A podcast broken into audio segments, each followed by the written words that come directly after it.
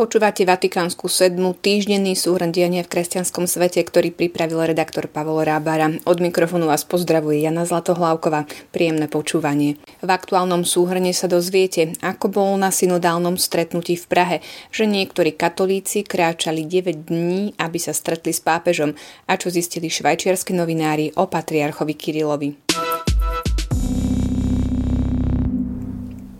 Stretnutie lídrov cirkvy z celej Európy, ktoré sa koná tento týždeň v Prahe, má za sebou prvú časť. Počas druhej fázy cez víkend budú za zatvorenými dverami diskutovať už len predsedovia biskupských konferencií. Keďže kolega Pavol Rábera sledoval prvú časť priamo na mieste, ponúkame niekoľko jeho postrehov. Podujatie malo v sebe niekoľko vrstiev. Tou prvou sú vonkajšie rozmery podujatia, ktoré v tejto podobe v zásade nemajú obdobu.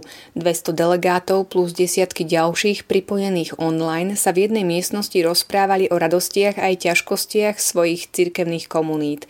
Áno, bolo to veľké podujatie a pestrosť zástupcov z 39 biskupských konferencií od Portugalcov až po Rusku federáciu bola určite fascinujúca.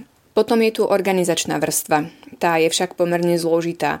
Práve preto tu nebudeme strácať čas vysvetľovaním, že záverečný dokument tohto stretnutia nie je zatiaľ finálnym a že vlastne sú to aj tak len podklady, ktoré majú prispieť k ďalšiemu dokumentu, ktorý bude základom pre synodu biskupov sveta na jeseň v Ríme. Až potom príde dokument s podpisom pápeža. Poďme k inej vrstve, s potenciálom vyvolania škandálu. LGBTI aktivisti sa objavili na niektorých miestach počas synodálneho stretnutia v Prahe, napríklad pred bazilikou na Strahove, kde sa konala otváracia omša, alebo aj po omši v katedrále. Nastal aj drobný incident v úvode synody, keď na recepciu hotela, kde sa podujatie konalo, prišiel muž, podľa správ médií obeď sexuálneho zneužívania a gej, ktorý tam rozdával svoj list s výzvou pre cirkevných predstaviteľov. Organizátori privolali policajnú hliadku, ktorá chlapíka odprevadila von. Arcibiskup Grušas, ktorý je na čele Rady Európskych biskupských konferencií a teda organizátorom podujatia, v tomto kontexte čelil na briefingu otázkam niektorých novinárov, napríklad o tom, prečo z 200 delegátov na synode nie je ani jedna obec zneužívania alebo LGBTI osoba. Pred začiatkom pražského stretnutia sa otvorene hovorilo aj o tom, čo spôsobí nemecký prístup k synode v spoločnej diskusii. Nuda to v Prahe určite nebola. Písali sme o tom, ako sa v nemecky hovoriacej pracovnej skupinke rozprúdila živá polemika po tom, čo šéf nemeckých biskupov Georg Betzing označil kázaň kardinála Kveleta o kresťanskej antropológii za zraňujúcu pre LGBTI ľudí. Už v úvode podujatia nám jeden z účastníkov okomentoval situáciu slovami, že Nemci si idú svoje a sú mimo mísu. Na atmosfére to však badať nebolo. Videli sme napríklad, ako sa biskup Becing lúči lúčil s niektorými delegátmi, ktorí mu predtým oponovali. Bola to vzájomná výmena úsmevov a srdečnosti. A teraz to najpodstatnejšie. Organizátori urobili určite správne, že nešlo len o teologickú konferenciu či masovejší brainstorming. Atmosféru podujatia dotváral duchovný program tvorený spoločnými modlitbami, bohoslúžbami.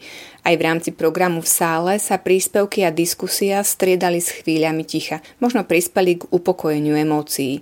Najvýraznejší kontrast so všetkými vonkajšími vrstvami akcie sa však ukázal na stredajšej večernej omši v Pražskej katedrále.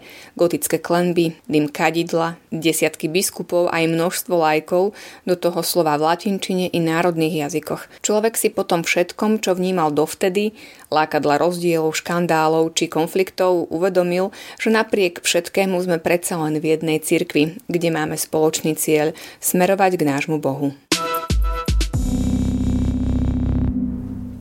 Vypočujte si ďalšie udalosti v skratke. Slovenskú delegáciu na synodálnom stretnutí v Prahe viedol predseda KBS arcibiskup Bernard Bober. V hodnotiacom rozhovore pre svet kresťanstva ocenil pokojnú diskusiu o závažných otázkach života cirkvy. Vládyku Milana Lacha uvedú za pomocného biskupa Bratislavskej eparchie počas nedelnej svetej liturgie. Uskutoční sa v katedrále povýšenia svätého kríža v Bratislave o 10.30. V nedeľu ukončil pápež 6-dňovú návštevu Konžskej demokratickej republiky a Južného Sudánu. Niektorí katolíci kráčali 9 dní, aby sa stretli s Františkom. Pápež František obvinil svojich kritikov zo zneužívania smrti Benedikta XVI. K téme sa vyjadril počas letu z Afriky. Vrátil sa aj k diskutovanej téme, keď povedal, že ľudia s homosexuálnymi sklonmi sú Božie deti. Odsudzovať ich je hriech.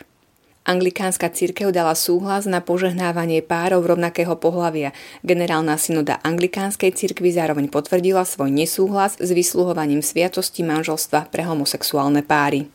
Ruský patriarcha Kiril pôsobil vo Švajčiarsku ako agent KGB, píšu média. Odhalil to spis, ku ktorému mali prístup švajčiarske týždenníky, ktoré ho skúmali v národných archívoch. Predseda Komisie biskupských konferencií Európskej únie kardinál Jean-Claude Hollerich požiadal o okamžité prepustenie nikaragujského biskupa Rolanda Alvareza. Ten je prenasledovaný režimom prezidenta, ktorý kritizoval. Na záver vám ponúkame tradičnú knižnú bodku. Talian Paolo Pecci je od roku 2007 rímskokatolickým arcibiskupom v Moskve. Rodák z mestečka Rusy pri Ravene pôsobí v Rusku od roku 1993. Najprv ako misionár na Sibíri, neskôr v Petrohrade. V Lani s ním vyšiel v Taliansku knižný rozhovor, kde prvý raz rozpráva o svojej ruskej misii. V knihe s názvom Malá církev vo Veľkom Rusku, Môj život, moja misia sa prelínajú osobné, ľudské a misijné skúsenosti, fakty a hodnotenia súčasnej situácie a budúcnosti cirkvy Ruska a s nimi nevyhnutne aj celého sveta. Spomíname to aj preto, že počas synodálneho stretnutia v Prahe arcibiskup Peci poskytol svetu kresťanstva rozhovor, ktorý vám už čoskoro prinesieme. Z tohto týždenného súhrnu udalostí je to všetko. Ďakujeme za pozornosť a prajeme vám požehnaný víkend.